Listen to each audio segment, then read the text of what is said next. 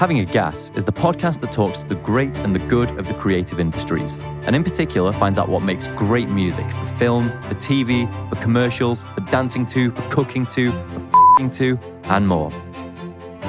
Today I'm having a gas with Yoad Nevo, a mix engineer with 30 number one singles and 50 top 10 albums under his belt.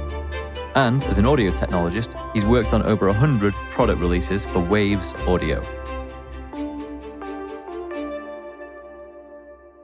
I believe, uh, are you, are you a, uh, an ambassador for Waves? Um, you can say that. Yeah, I've been working uh, for Waves for many, many years. Um, and I'm a team, uh, product team leader at Waves. So, uh, yeah. Excellent stuff. So, I suppose we'll, uh, before we get to that, should we go from the beginning and maybe tell us a little bit about why it was that you wanted to work in music, what lit the flame for you uh, when you were younger? Uh, yeah, I started quite young. At the age of 10, uh, I started playing guitar. And my dad got me an electric guitar, but I had no amp. So I, I had one uh, jack to jack lead, and I cut off the one end and exposed the wires and started to try to find things to plug the guitar to to to make it make sound. Um, and I think that that kind of started the whole engineering aspect, which was always hand in hand with uh, musicianship and you know playing uh, and writing and all that. Yeah, I think um, Noah Forty Shebib, I think that's his how you pronounce his name. But you know, Drake's uh, exec producer, Forty, he said uh, something similar. You know that you've kind of got the you've been bitten by the bug uh, that all producers get when you enjoy the music just as much as uh, actually messing around with the inputs and stuff at, at home. We all of us uh, who are obsessed with these sort of RGB AV inputs on on the TV were destined to become uh, engineers of some kind. But uh, yeah, that's that's a step beyond actually deconstructing your own uh, cables at the age of ten. That's quite impressive. Yeah, I guess that every guitarist, in a way, is uh, you know a, a, sound engineer to to a certain extent because you have all the pedals and you plug them in and out and chain them and try different things. So. Um, yeah, I know what you mean because to be a guitarist, um, an electric guitarist, tone control, uh, distortion, pickup variation, uh, and of course the choice of guitar. All of it affects enormously the the the, the color and the character of the instrument, and the, the variation is almost uh, infinite. Have, have you ever been in one of those sessions where we're just trying one guitar tone after the next, after the next, until we get the perfect one? Um, yeah, every guitar, every time I record guitars. Yeah, that and is that you recording your own guitars personally or working with other artists? I usually I usually play um, in my productions. I usually play I usually play guitars unless it's a band or something like that that I that I produce, and then obviously they they play. Uh, but usually I play guitars, uh, bass, keyboards, drums. Sometimes I'm I'm kind of a bit of a control freak, so I like to do um, everything I can uh, on my own. I used to work with session musicians and stuff, but it's uh, yeah happens more and more, uh, more and more. Like it, it's a rare occasion these days. So, would you uh, do you think that um, when music technology started to become more and more advanced, and um, VSTs could capably replace uh, you know other instrumentalists. Uh, did you see like a noticeable decrease in in session musicians working on records?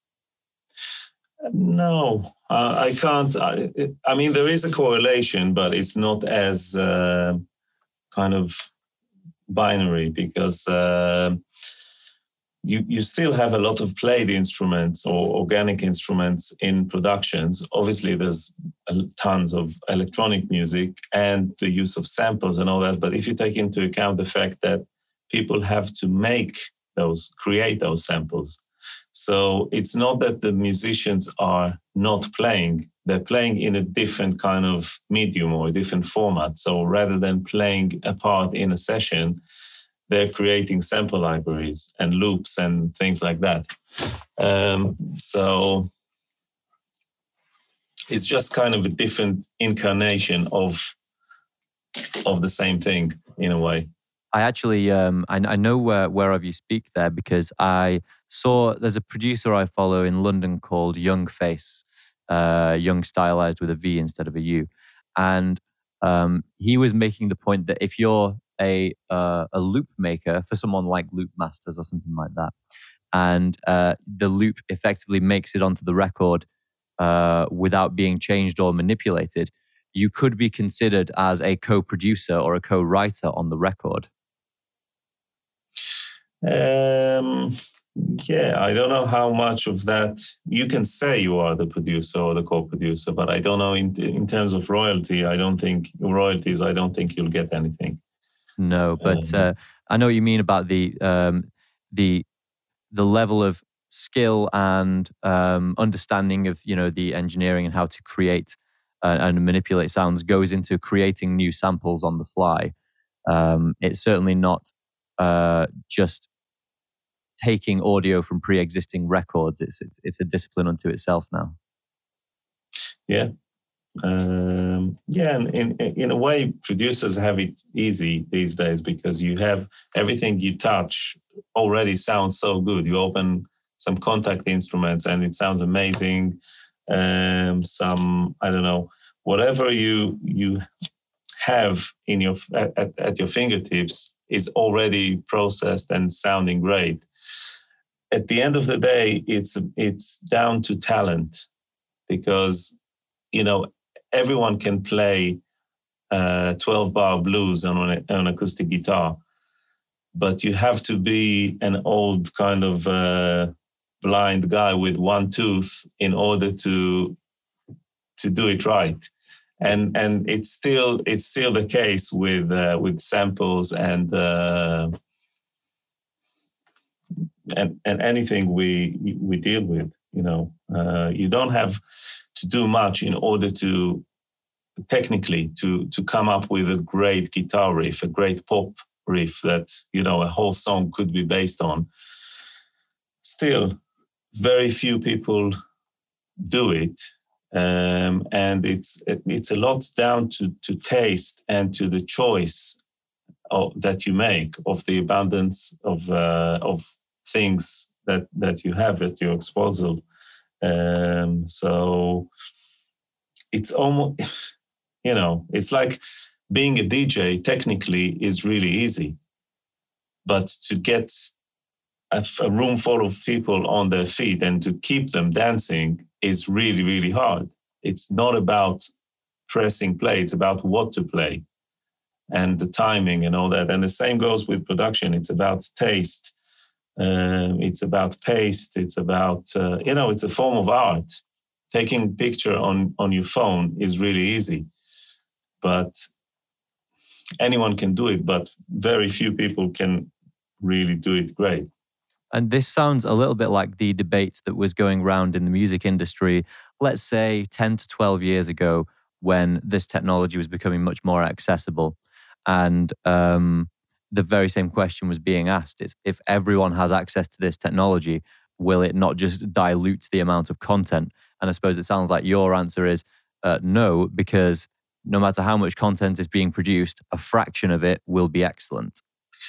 I think that there's a different argument there because since we have so many so because it's so easy or since it's so easy to to make music a lot of people make music and you don't need uh, to to to put together a demo and to go to the record label and to, to even get a four track or a multi track and to ask favors from friends and all that. You can have everything you need. So a lot of people do make music, so, so there's a lot more music around.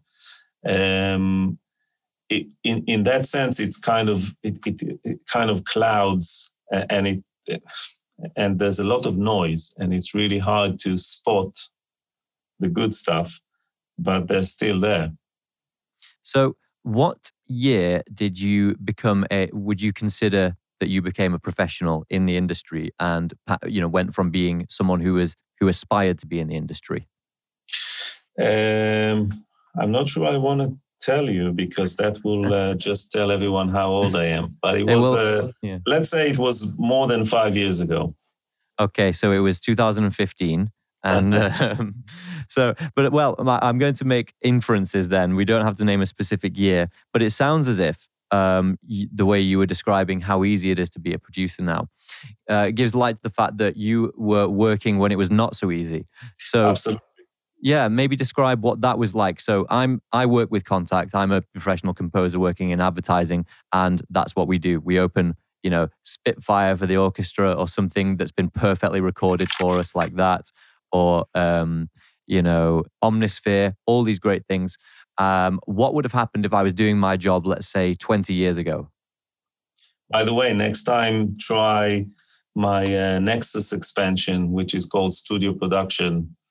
Okay. Uh, volume one, uh, because it's exactly that. I created the tools that people like us would want to use. Um, but sorry, I had to plug it. Um, but anyway, uh, I love Nexus. It's a great, it's a great platform, and I started doing um, libraries for them, and I really enjoy it. It's a really wicked platform. I know that not, it's not an industry standard for non EDM producers, and this is something that I wanted to change with this uh, with this library, and I'm working on a few more currently. Um, sorry, what was the question? I got the question uh, was. I will oh, pick yeah, up on that later. um, yeah, so so I started really just during the early days of the transition to digital. When I when I started working in the studio, um, it was all multi-track, two-inch tapes, um, and I'm very I, I consider myself very lucky to have you know participated in that and and mastered that because I, because I I've, I've done enough records on tapes, cutting tape, splicing, mixing, um, manually doing recalls on the desk, and and all those things, um, which which still help me today in my production and my mixing because you what you learn is the discipline you learn the the kind of being methodical and and trying to get by with what you with what you have. When you mix on a on a desk like on a Neve or an SSL um, traditionally without plugins without a computer even or maybe with a computer that runs MIDI or stuff which is more like you know additional recording capacity um, but not um, nothing that involves uh, involves with the sound. Um, you basically you have 48 or 60 or 24 or however, however many EQs. If you're lucky, if you work on SSL or that's like this, then you have dynamics on every channels, but you know that's not always the case. Um, and you have a few effects in the in the in the rack or a few additional compressors and EQ, and you have to make a great sounding record with that. It's not, you know, you you can't really EQ the reverse cymbal that come that happens once after the middle eight or something like that. You just yeah. can't. Um, so so you you kind of get to to to to work with the with the basics um, you, you, have a base, you EQ it, you go on to the next. The workflow is different because it's more parallel. You're not looking at the screen. Um, so the whole discipline is very, very different. Um, and and it's it's hard work. It's it's sometimes it's physical. You know, you have to splice tape, you have to prepare the session, you have to load the, the patch bay, uh, loading from, if you probably haven't done a total recall on, on a big SSL J or or G or something or G plus or something, it takes two and a half hours to rec- to recall a session, a, a, full session. Just the desk takes about an hour and a half to, to two hours, and it's and it's breaking your neck because you have to look at the screen which is up there, and you have to match this to the screen and then move to the other. you know, it's um, so technology these days allow us to allows us to to to enjoy a lot of the sonic features of the gear that we used to work with.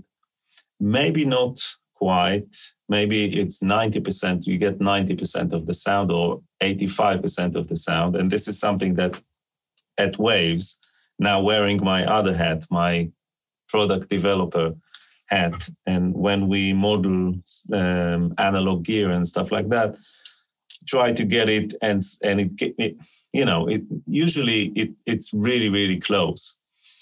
Um, but you compensate for those missing 10% or 5% or, or whatever by having the convenience of just loading up a session. It loads with tons of stuff on it and it sounds exactly like you like you left it.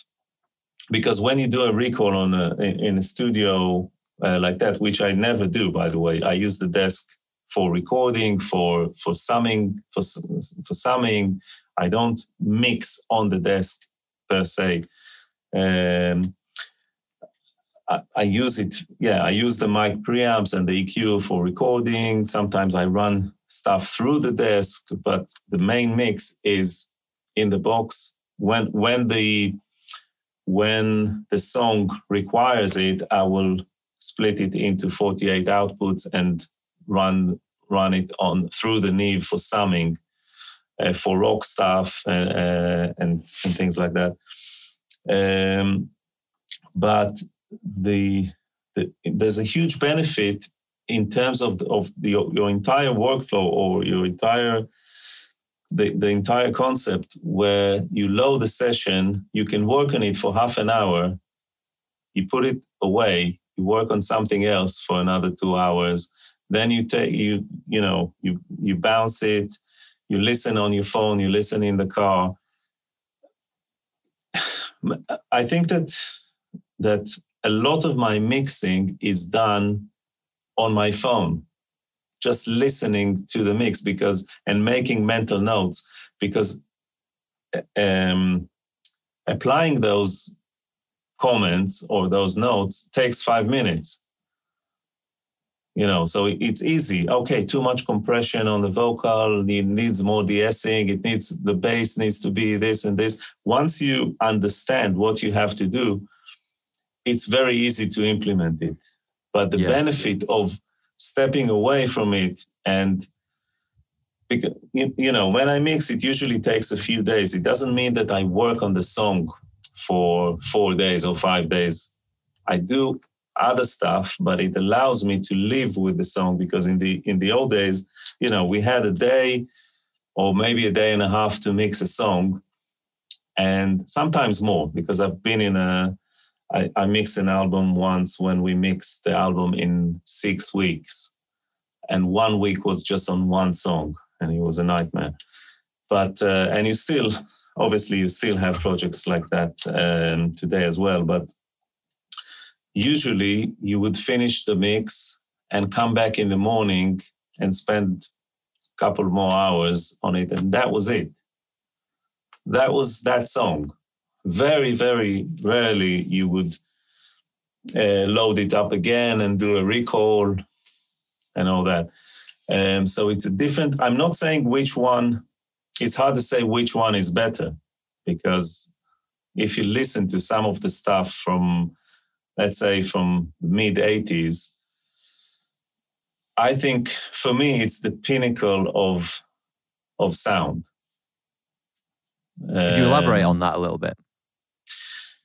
Yeah, um, if you listen to, um, and I'm not talking about personal musical taste. I'm of talking, course. and this is, it's sometimes it's hard to make the distinguish to distinguish between the two, because I look at it from a producer engineer perspective. Some of the stuff I love, by the way, but uh, regardless of that, um, if you listen to stuff like uh, Peter Gabriel, So, uh, Tears for Fears, um, Sting, um, Frankie Goes to Hollywood, you know, things like that. The it, it's the the sound is unbelievable because you had enough the technology. Um, you had the, the best of everything in, in big projects like that. Not everyone was so lucky to um, to ha- to have had the the access to to all that gear and all that time in the studio and all that. But if you did, you have your or Steely Dan, um, Gaucho. You know, you listen to stuff like that, and it's it's unbelievable. Yeah, so you're, uh, uh, you're you're talking from the perspective of the quality of recorded and produced sound. So not available to uh, Naked Raygun or uh, you know punk rock bands who had you know fifty dollars. This is the you know the most expensive recordings that you could really labor on. Yeah, but uh, you you have some amazing punk records and uh, you know Siouxsie and the Banshees, and it, it sounds unbelievable. And uh, Mike Hedges used to do it in the nights, like during the nights after session, after you know after hours in the studio. He was he was uh, working in, and it was done very quickly and all that. So it's all about the vibe. But I'm talking about, and you had that in the 70s and the 60s, tons of it, because that's what it's all about. Uh, but I'm talking like pure sonics, pure mixing with headroom, with the attention, with the focus that that you give pop productions today, which wasn't necessarily the case in the 70s. And even if it was, they didn't have the gear or it, you know, yeah, um, and the 60s. It, it's a different mindset. Um, but in the 80s, you had that. So you had that concept of making things sound great and spending, I don't know, a year on on an album or or something like that, or two days on on the, the snare sound. And and on those, and I've obviously there are, there are more, and I uh, left out quite a few, but uh, but those things sound amazing. Mm-hmm. And and later on, you have a lot of amazing stuff in the 90s as well, but this is more like the way we work now. So, you know, you had Pro Tools, it was more limited. Maybe the vocals, you had to spend more, more time recording it because you didn't have autotune or flex pitch and all that. Yes. Um, but but conceptually, it was conceived like like we do it today. I think in yeah, a non-linear I, way. In a non-linear way. Yeah. And so I think, yeah, I think I um, understand where you're coming from there. And one thing that has always bothered me about uh, the way I learned, and I'm no, I, I, really am no mix engineer by, you know, what, what, am I saying? I'm not someone who spends all day every day doing that. You know, I, I, I do a variety of things, but the way I learned was, you know, at university, I was able to uh, acquire a copy of Logic and some Waves plugins and just start messing around with them without knowing what they do. And that meant for probably about five years, what I was doing was watching my DAW and looking at meters going and looking at, you know, um, RMS meters and all this stuff and trying, does that look right? And I get the impression in the, let's call it the old way, where you had a desk and monitors, you were using, it was easier or it was harder to use your eyes uh, to try and make those kind of uh, foolish judgments. You were forced to use your ears when you were making your mix moves, and if you couldn't hear an effect, you would know that you you you were not doing anything with that mix move. Yeah, in a way. Um, at the same time, you had to to to trust the meters, the VU meters that you had on your tape machine or on your desk, uh, which were mirroring the tape machine for convenience, basically. But it was the same VU meters because that's what you were recording and you had in order to get it right it had to be recorded right and yeah it's true that in a mix meters are le- less kind of meaningful or, or helpful um, but they're I mean, more helpful I, I, in tracking you have to use them yeah. you have to use them and you have to know what it means to to use VU meters, which are totally different to peak meters. On on the A to D, on our front end of our recording device, um, you have peak meters, and everyone. That's why ev- everything is so hot because you record everything to, you know, just so it won't clip. Um, so to minus one or minus two dB full scale which is 18 dB, 0 dB full scale uh, is plus 18 dB VU. And, and if you think about recording vocals to tape, you record it at zero or, you know, sometimes plus two and bass um, and, and things like that with continuous, uh, which are continuous. So that would be minus, uh, minus 10 peak or something like that. And no one records that because if you look at it today, you, you think, oh, it's really low. Um, at, at, the same time, you had to know that when you look at the hi hat on the VU meter, you hardly see anything. And it's fine because the peak information is there, but the VU is not the needle is or the ballistics is not fast enough. It's not ppm on ppm meters. You could see that. Um, so you had to and, and you, you had to know that if you record the hi hat too loud, so if you record the hi hat at zero dB VU, it will bleed to the adjacent tracks. And if you have, um, I don't know, a pad or vocal or something like that. And at some point in the mix, you want to mute the hi hat, or the producer wants to, or you want to try, you know, having a breakdown verse after the middle eight or something like that. And you, you won't be able to mute it because it, it's printed on your vocal or whatever it is uh, at, at the, the, the sides on the sides of the that hi hat. So you had to, to take a lot of things into consideration. Um, and that's why it was called, uh, used to be called engineering. Yes. You had to, to, to know what you're doing.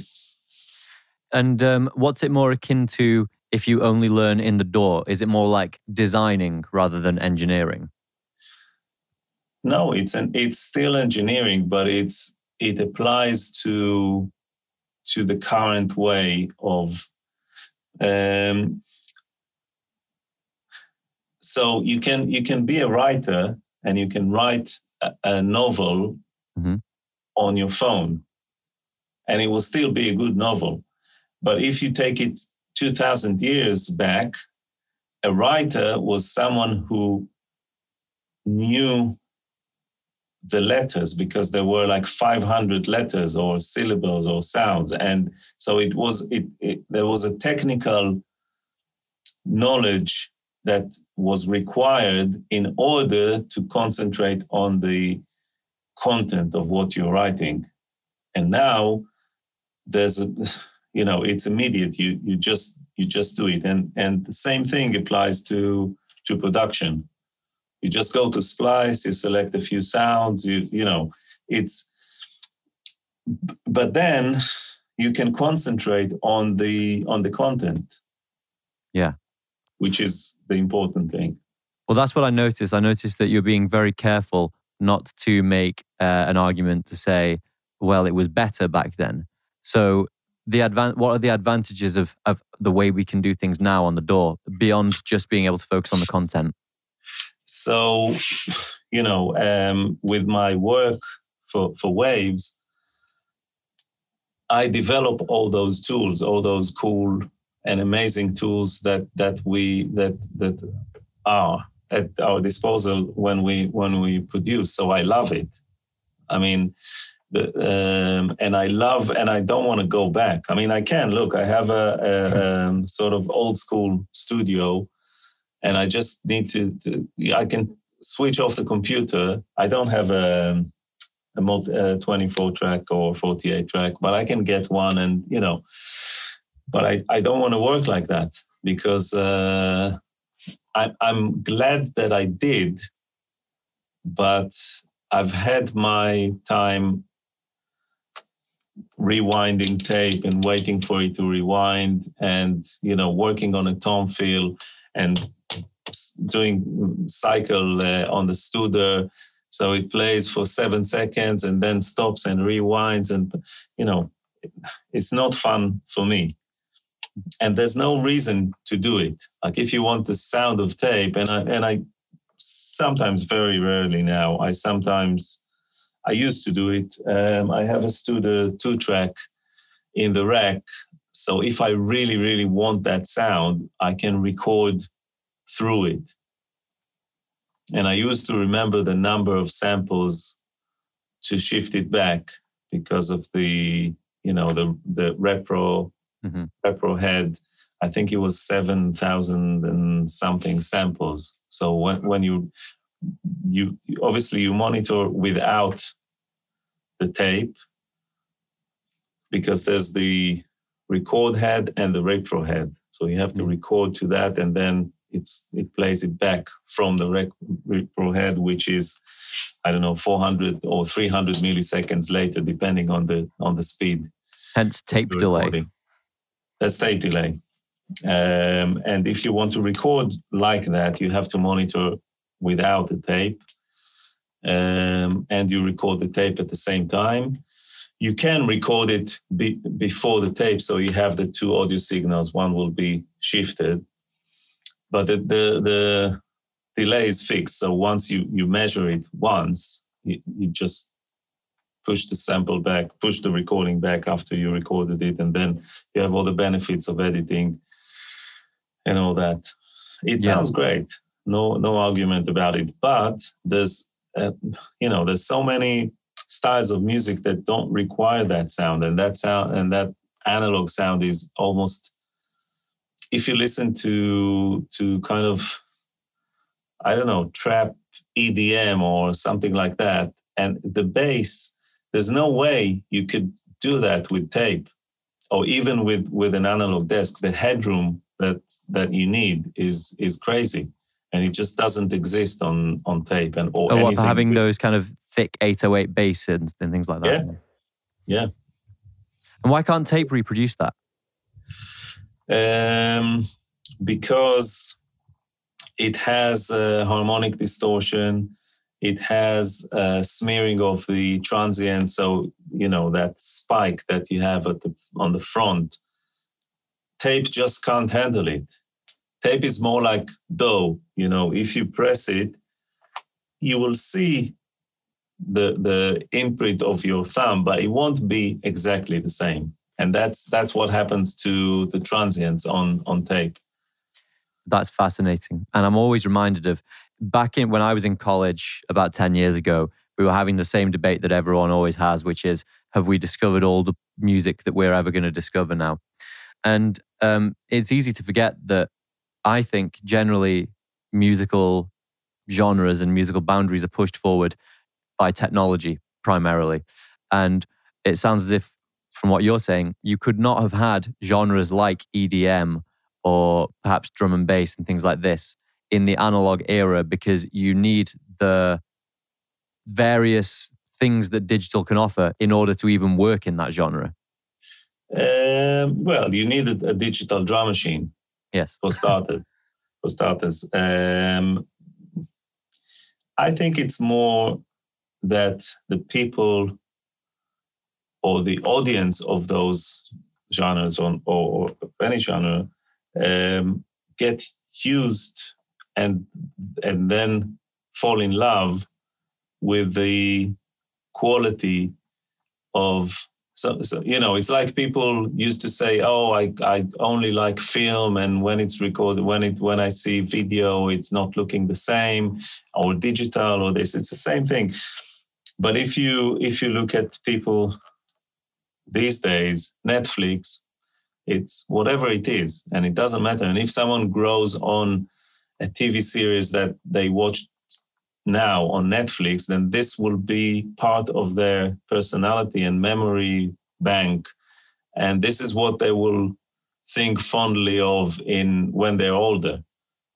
So it, it, it's not a it's not a, a thing. It's whatever you you grow up with.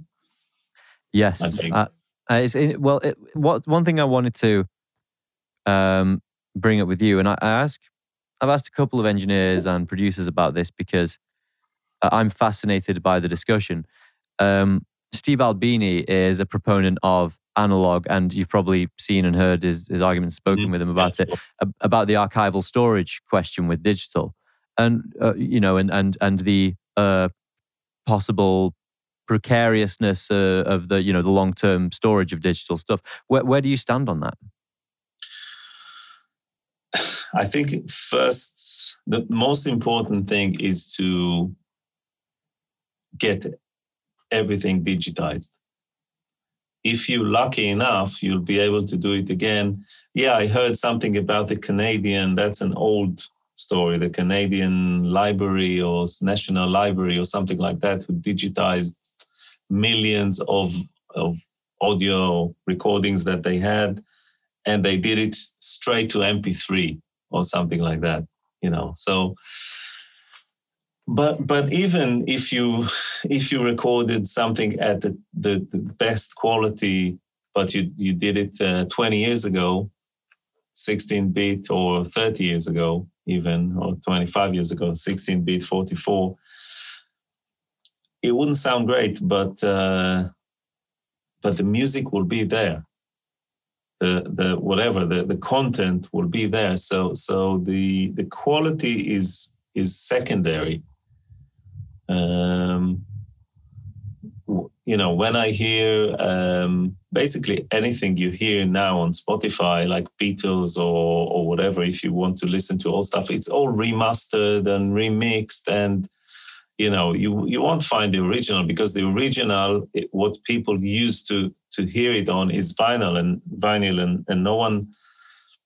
That's not what you get on Spotify.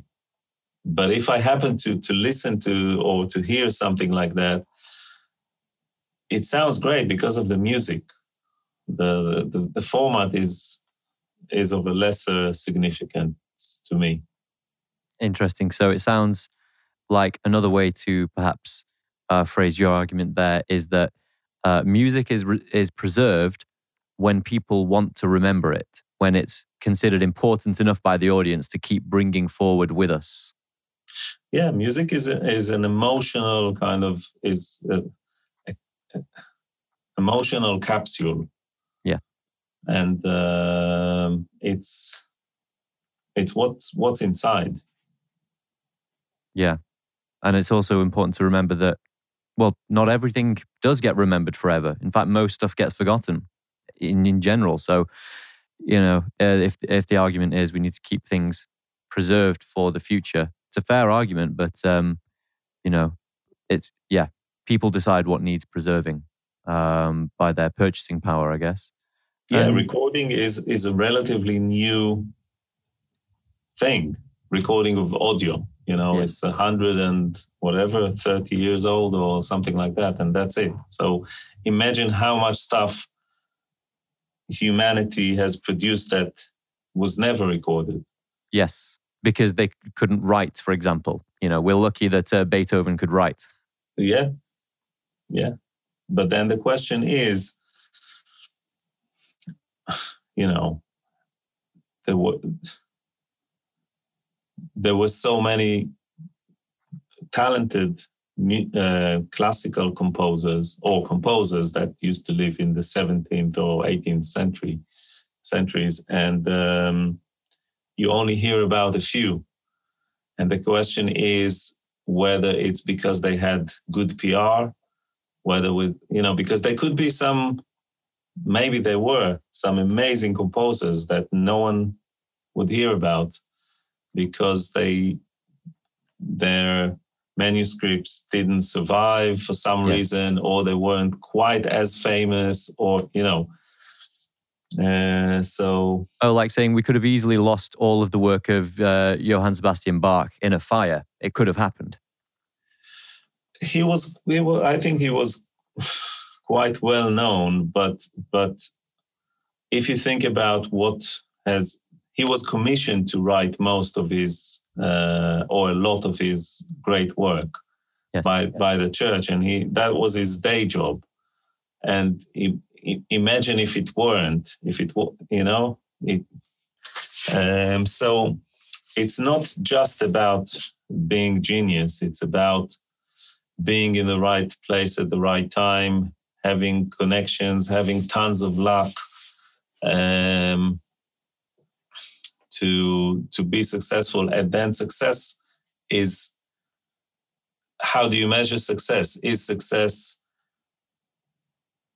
being heard by a million people today or being heard by one people one person for a million like every year for a million years yes uh, again it's like linear versus kind of non-linear um, yeah, distributing across time instead of space. Exactly. Very interesting. So I'd like to um, uh, change gear a little bit for a moment and um, get um, get into some uh, you know technique, some modern stuff for our uh, hopefully some of our audience uh, producers and engineers looking to glean some wisdom. Um, in terms of um, because I know you put a lot of material on YouTube, don't you? A lot demonstrating, you know, how you like to work, or often, you know, for waves, showing off products. Mm-hmm. Um, but when you are entering a mix uh, and preparing a session, I presume, do you have the session prepared for you on the DAW, or do you do all your preparation? Usually, I have it prepared. Um, by my assistants, uh, which I very methodically um, show how to do it. So it's a very specific kind of process. So the odds are, because I've worked with one of the engineers that you trained, that I've seen your process. Oh yeah, with Jeremy, yeah. um, so, um, I suppose what are so let's take that as an example, not Jeremy in particular, but when you are training people and showing them how you work, um, what are the bad habits that you're conscious of that young engineers can get into that you're trying to bypass or, or help them to correct quickly? In one in one line, I would say you either control the situation or you find yourself being controlled by the situation. Um, so, and by control, I mean you have to deal with everything you have. Sometimes you get hundreds of tracks. Some some of them are mono, some of them are stereo, some of them are recorded well, some of them are recorded not so well. Sometimes you have like backing vocals all over the place, and you have uh, I don't know some samples which are late, and some crackles and noises and things like that. So un- unwanted, I mean not like uh, if you're working on a lo-fi um, production. Mm-hmm. And the, the key here is to go one by one. I, I can describe my like the process of how I, I how I do it. Um, I would drag all the tracks first. Even before I drag all the tracks, I would make sure that I don't have kind of weird names like underscore 12 point, you know, things that, that don't mean anything and just clutter the screen. So if it says, um, I don't know, bass, that's all I need to know. I don't need to know anything beyond that. So I would go and rename the tracks and make make the list look nice.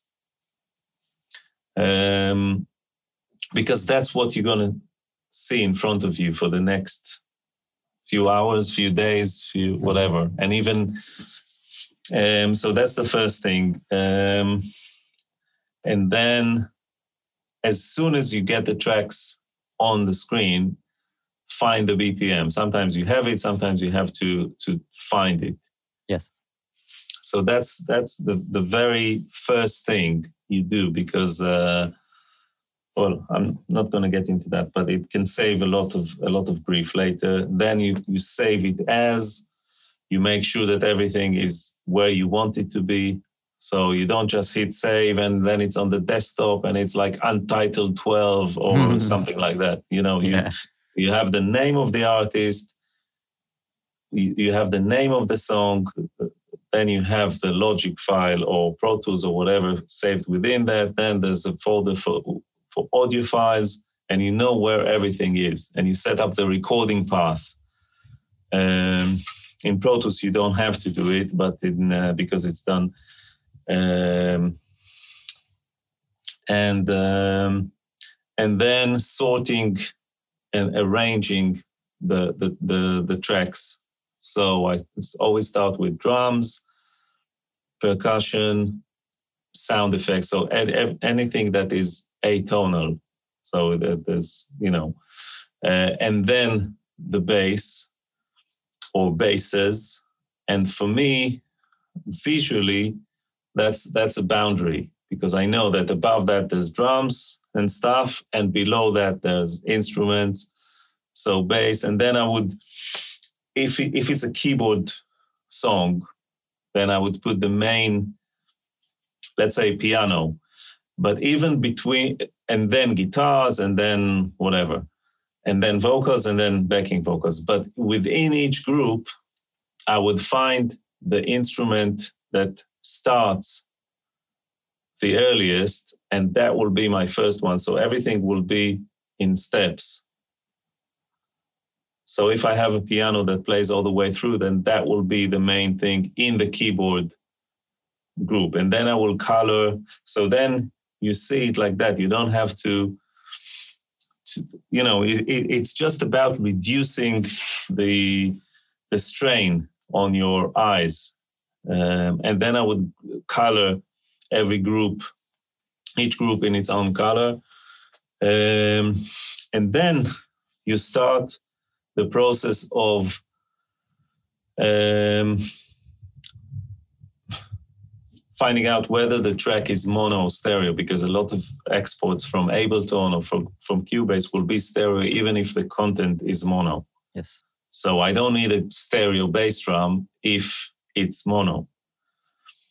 Um, in Logic, you can flick on the same track between mono to stereo, which is very handy. In Ableton, you you can't even do that; it's always stereo. Yes, yeah.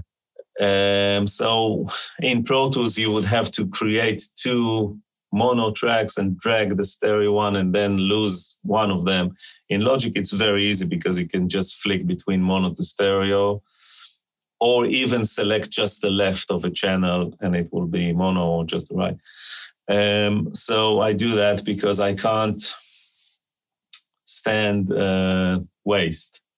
Yes. Like waste of, of CPU. Yes. Um, wasting, like having two a stereo chain when I can have a mono chain on something. Um, and then, you know, so so when you when you do it, when you take follow these steps, each step helps you in gaining more control over the session because it's no longer this kind of threatening unknown it's yeah. something that okay, I have oh, I have 200 tracks. Okay, but only 40 of them are keyboards. So that's something I can deal with. And only 60 of them are drums. It's not like, and suddenly you have a shaker there and this. You you kind of um, condense it into, or you, you, put it into smaller chunks. Um, and then there's cleaning, like all the backing vocals.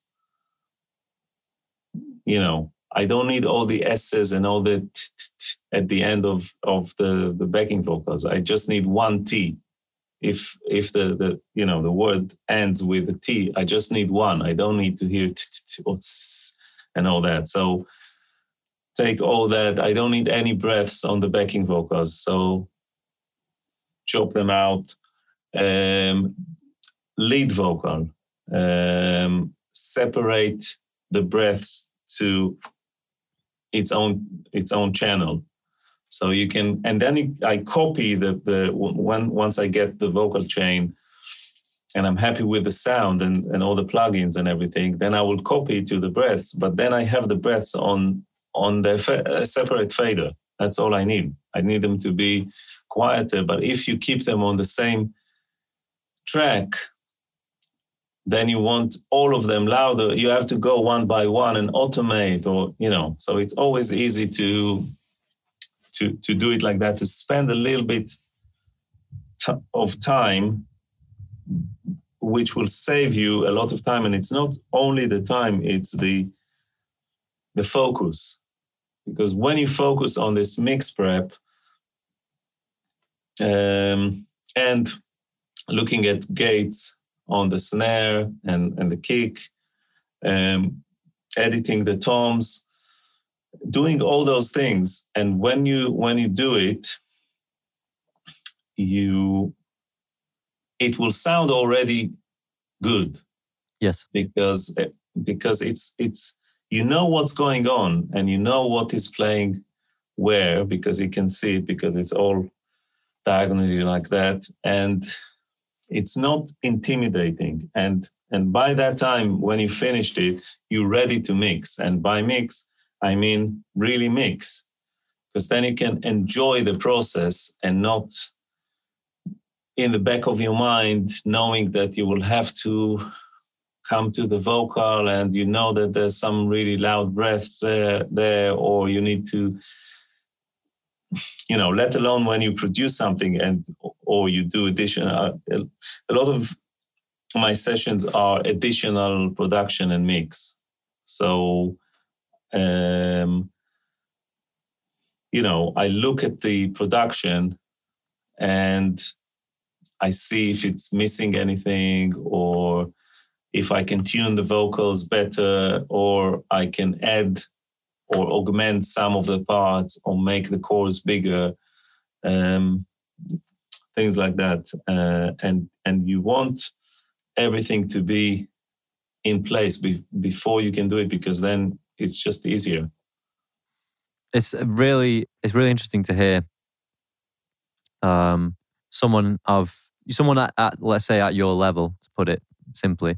Uh, describe it like that because I know exactly the anxiety that you're speaking of when you have a mix session that's completely out of control and you end up scrolling up and down, panicking, trying to make on the fly mix moves because you aren't sure why it doesn't sound the way that you want it to. And so you're just going, I mean, this is when I, you know, far less experience. You're just going around thinking, oh, where's the problem frequency? I guess maybe 500, pull 500 out. Oh, no, now it sounds worse. I'm going to have to do something else. It sounds all, it sounds like a lot of your method is about controlling any of this need for sporadic anxiety and out of control decisions and getting it into a place where you can, well, control it because that's what partially what the mix is, isn't it? It's about getting everything into its place. Mm-hmm.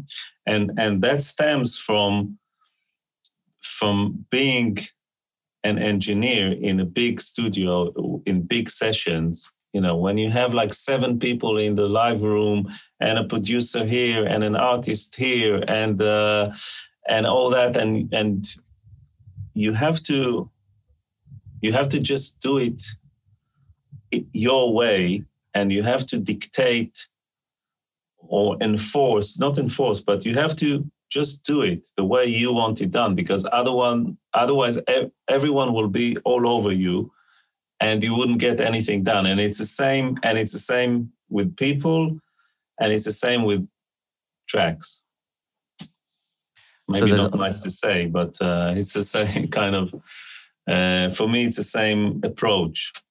The people and tracks both need a lot of management. Absolutely. So one thing I wanted to, you were talking about mono and stereo, um, and you know the when you were talking about Ableton, it reminded me that we had um, a, a, little listening session in our studio not too long ago where we would listen to um, let's say, you know, very popular current hip hop tracks. We're talking about Travis Scott and, and, and Drake and things like this. And we were A, B, A, A being between mono and stereo on the monitors. And it felt like absolutely everything's in mono at the moment. Are we in a second mono revolution? And, and if, if so, or if not, why? Um, yeah, but this time it's by choice. So yes. it's different. Uh, it's basically it's more is more. That's the concept. So you want more vocals, you want more bass, but you want the, the 808 to be here in your face. And you want the hi hat, that piercing hi hat, to be here. So everything is here. And uh, and since there's not much reverb or effects on the vocal, then there's nothing to to really kind of maybe in the chorus you have a pad or something like that which is slightly stereo but m- most of the stuff the, the important stuff yeah it's all in the center and there's not, nothing wrong with that it translates well to to to your phone and to you know and and you're not and this music is not about kind of textures and depth levels and things like that it's not about that that's interesting that you mentioned depth because that's something that I I learned from Jeremy. In fact, it was probably like secondhand knowledge coming down because this is I, I met Jeremy when I was uh, very uh, inexperienced as a as a producer and a mix engineer because he reached out to me having heard one of my records saying I'd like to work with you, but uh, you know there's a load of build up in the low mids and there's no depth. And I was like, what, what do you mean by depth? He's like, we use reverbs to create depth. And of course, light bulb came on because for me, reverb had always just been to be a kind of a flashy effect. You can hear the tail, right, and the decay. And um, so it was from Jeremy that I learned the idea that your reverbs are to spatially place things rather than to create an audible effect. But it, it sounds like you were saying that in the current musical climate, e- climate, climate, even that is uh, on the recession slightly. We're not using reverbs to create depth, but surely that must still be happening um, because otherwise it would sound very flat, or I don't know. It is happening, but um, uh, you know, it's usually the reverb is you have it already in the guitar riff you picked from Splice. Yes. So so when when you when it stops, the reverb stops with it. Yes. So there's no tail. Um, you know, and when the chorus comes and the guitar stops, it stops. Uh, so there's no tails. And um, if you have reverbs that they're a lot shorter, um, unless it's something that you want kind of swimming in, in reverb and all that, which is the, the sound of the. So, yeah, you can argue that on the other hand, there are a lot of styles that stuff is drowning in reverb, which will never kind of uh, happen 10 years ago. Mm-hmm. So I guess that the stereo-ness of stuff gets compensated elsewhere, compensated for elsewhere. Uh, here's um, something I would uh, like you to weigh in on. I noticed this is another thing for again. Uh, I'm I'm aiming a lot of my questions um, at trying to kind of glean wisdom for younger and less experienced producers. And one thing I noticed recently is less experienced producers tend to think that sub frequencies are a lot more present or important than they are. And I could be wrong about this, but my impression has been when we're listening to records and we're comparing that with what we can achieve in the DAW. there's actually not a great deal of sub, certainly not as much as you imagine. And things tend to taper off somewhere near 100 hertz. I'm not sure.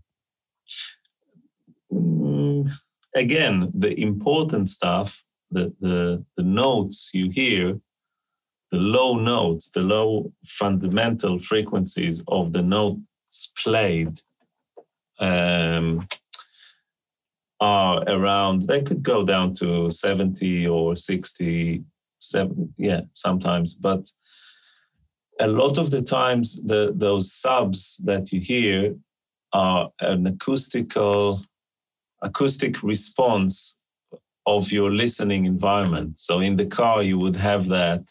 In your living room, you would have that, or even in your bedroom with your tiny speakers, which are really kind of trying to glorify the bass uh, and they have this button that you press and everything is like Whoa, and then mm-hmm. you hear. So it's not necessarily in the mix. Right. So i wouldn't be too much concerned too concerned about the subs because you you'll get them. Uh, but that but that only comes with with experience and with with good with a good listening environment Yes. Um, when you you know when I when I listen to to stuff here, I know how it will translate, and this is this is out of experience, but also the the experience is to listen to something and know it's accurate, and then to know how it would translate. But you need to have ac- an accurate. Uh, listening environment that that's the most important thing because i can do i can do anything or everything i do i can do with just lap, a laptop and plugins that's, um, I, had a, I had a discussion with Eric Valentine last week who said exactly that. He said you can have a pair of $30,000 speakers, and if you have an, a, a mix environment which isn't treated well, the speakers are worth 0. dollars mm-hmm. So we've been uh, preaching that gospel for some time here uh, in terms of the mix environment. Yeah. So, but there's no, but there's no rule of thumb like you know, like there's no rule of thumb uh, uh, to say like you don't need anything below 54 hertz. It's like just of genre specific. I see deadmau5 talking a lot about having things at 30 hertz and 40 hertz going on, but it's just to be kept note mindful of you don't need very much of those frequencies represented.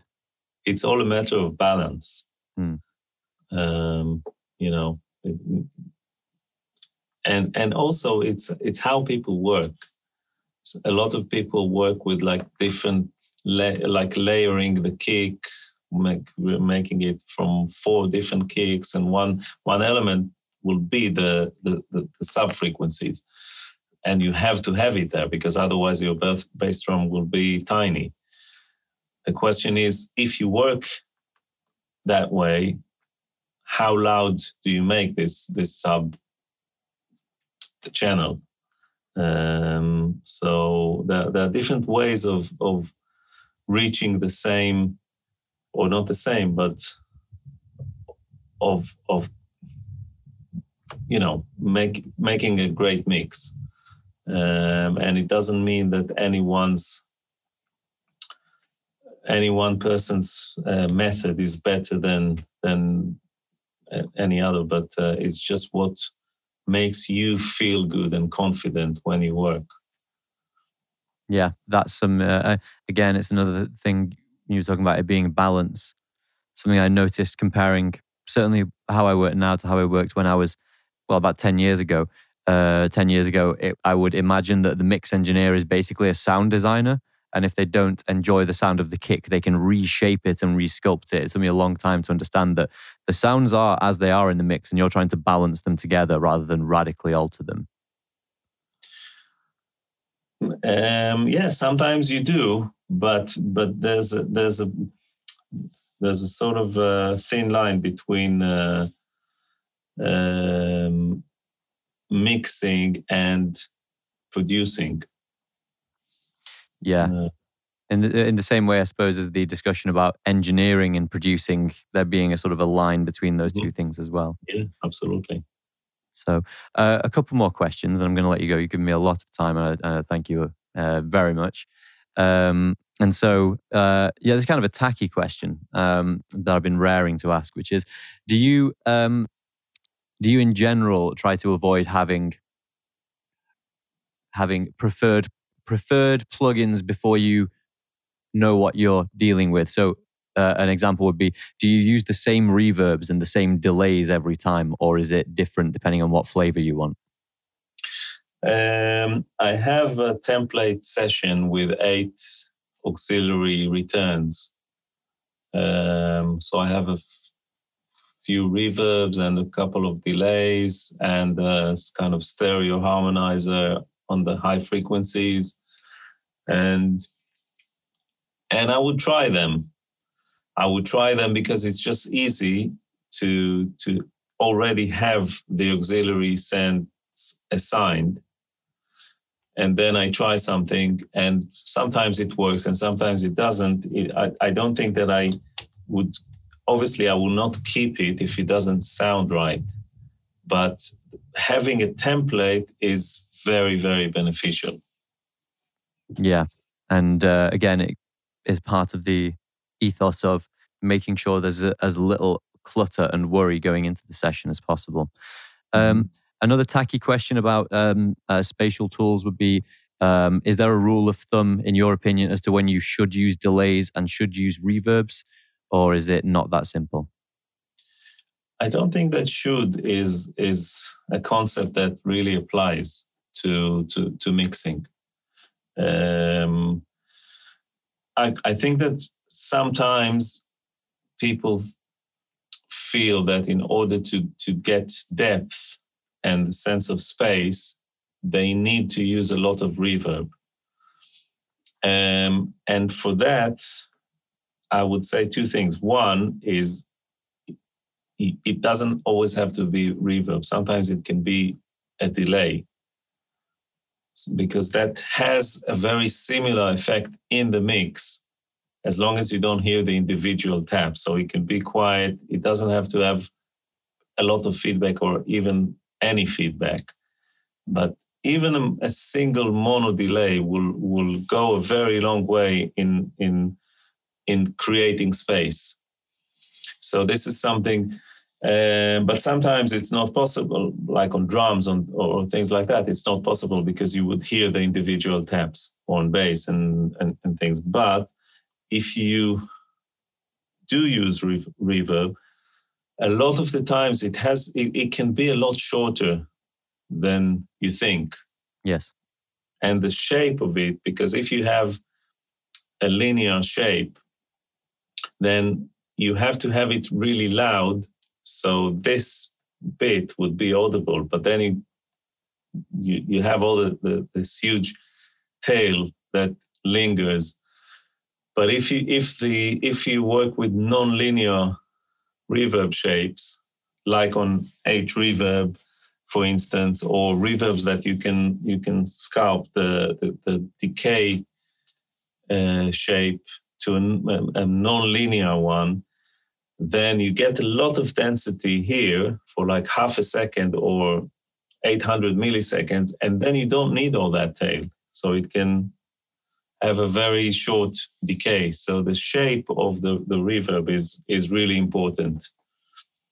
And the and the length and knowing that, you know, it's very, very rare. It sounds like that you need to use anything beyond, you know, one, 1.2 seconds, things like that. These huge reverbs I don't hear a lot anymore. Unless the style kind of dictates it and then, you know, you have your Valhallas and all that. Yes.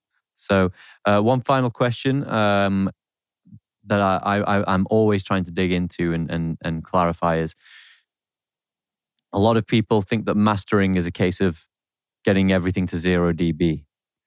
What does mastering mean to you? Uh, wow. Uh, we could have, sorry, it's a big question. We I'm sorry. have a whole discussion just on that. Um, I, I, once said that uh, mastering is taking over 25 years of experience and condensing it into half dB movements. So um, it, um, you have to be very thoughtful. I wouldn't say careful, but you have to to to yeah, because every on a finished mix, you don't have much dynamics anymore. Everything is mixed together in a way that is kind of solid and moves together. So you don't have a kick drum here and a snare drum here, and you know they're very dynamic. That you have one kind of consolidated piece of, of music, and and every anything you you do to it will be very very significant. So so I would say definitely less is more in in mastering. Um, and I do I do a lot of mastering. Uh, I get sent tons of mastering all the time uh, by people, and and I really like it because I get to hear what other people are doing, and you know, um, more than more so than in mix than when I mix because it's just a shorter kind of um, gig. Yes. To, to, to master a song than to mix a song. So the numbers uh, are, are greater. And uh, yeah, I, I, I respect, I try to respect what I get and to not trying to, to turn it into something else because whoever worked on it, they were happy. At some point, they said, wow, this is our mix. Let's print it. That's great and and i want to preserve that that feeling and if i can help it and if i can kind of tap into what they meant and just take it another step forward um then that yeah that's what i that's what i try to do it's very tempting to uh, see a mixed WAV and just want to mess about with it. But that's really interesting to say that it's uh, it's, it's, experience is essential and it's about small moves. Mm, yeah, I guess, you know, experience, I guess some people who are very talented would just get it because yes. it's not complicated. Technically, it's not complicated. It's only, it's again, it's only about the choices you make. That's the least kind of technical stage of the whole from writing to mastering and everything is in between mastering is the least technical um, or technically demanding uh, thing you do but it's all about choice and it doesn't mean that you you you don't have to know what you're doing but it's it's about choice have you ever worked with Robin Schmidt at 2496 Mastering? Uh, no, I mean, I, I master since 93, I master my own mixes and, wow. uh, you know, and develop the Waves Masters bundle for Waves. Uh, so I do, yeah, I, I, I, I master my own mixes and I get sent a lot of other um, songs to master. I suppose, yeah. The um, the angle of my question was ju- uh, just to say that I never knew until uh, last year that it was such a quick process. By you know, if if the engineer knows what they're doing, um, because I sent I think five tracks. We'd produced a record, five tracks off to the master, uh, and it got downloaded at two and then sent back to me at four, and it was perfect. Mm-hmm. So yeah. yeah, it shouldn't take long. It's just uh, again, if you're confident in what you you do, then it's like this and that, and it's done. Yeah. So um, there's always going to be more to talk about. And so I hope we can talk again. But Yoad Nevo, thank you for spending so much time with me. Thank you for giving us so much information uh, uh, and uh, a lot of a lot of uh, YouTube uh, people who just learn from YouTube are going to be coming to put you out of business very soon with everything we've learned from you. So uh, thanks for all that. no worries. My pleasure. Have a great day. And uh, yeah, hope we get to speak again soon. Cheers. Bye bye.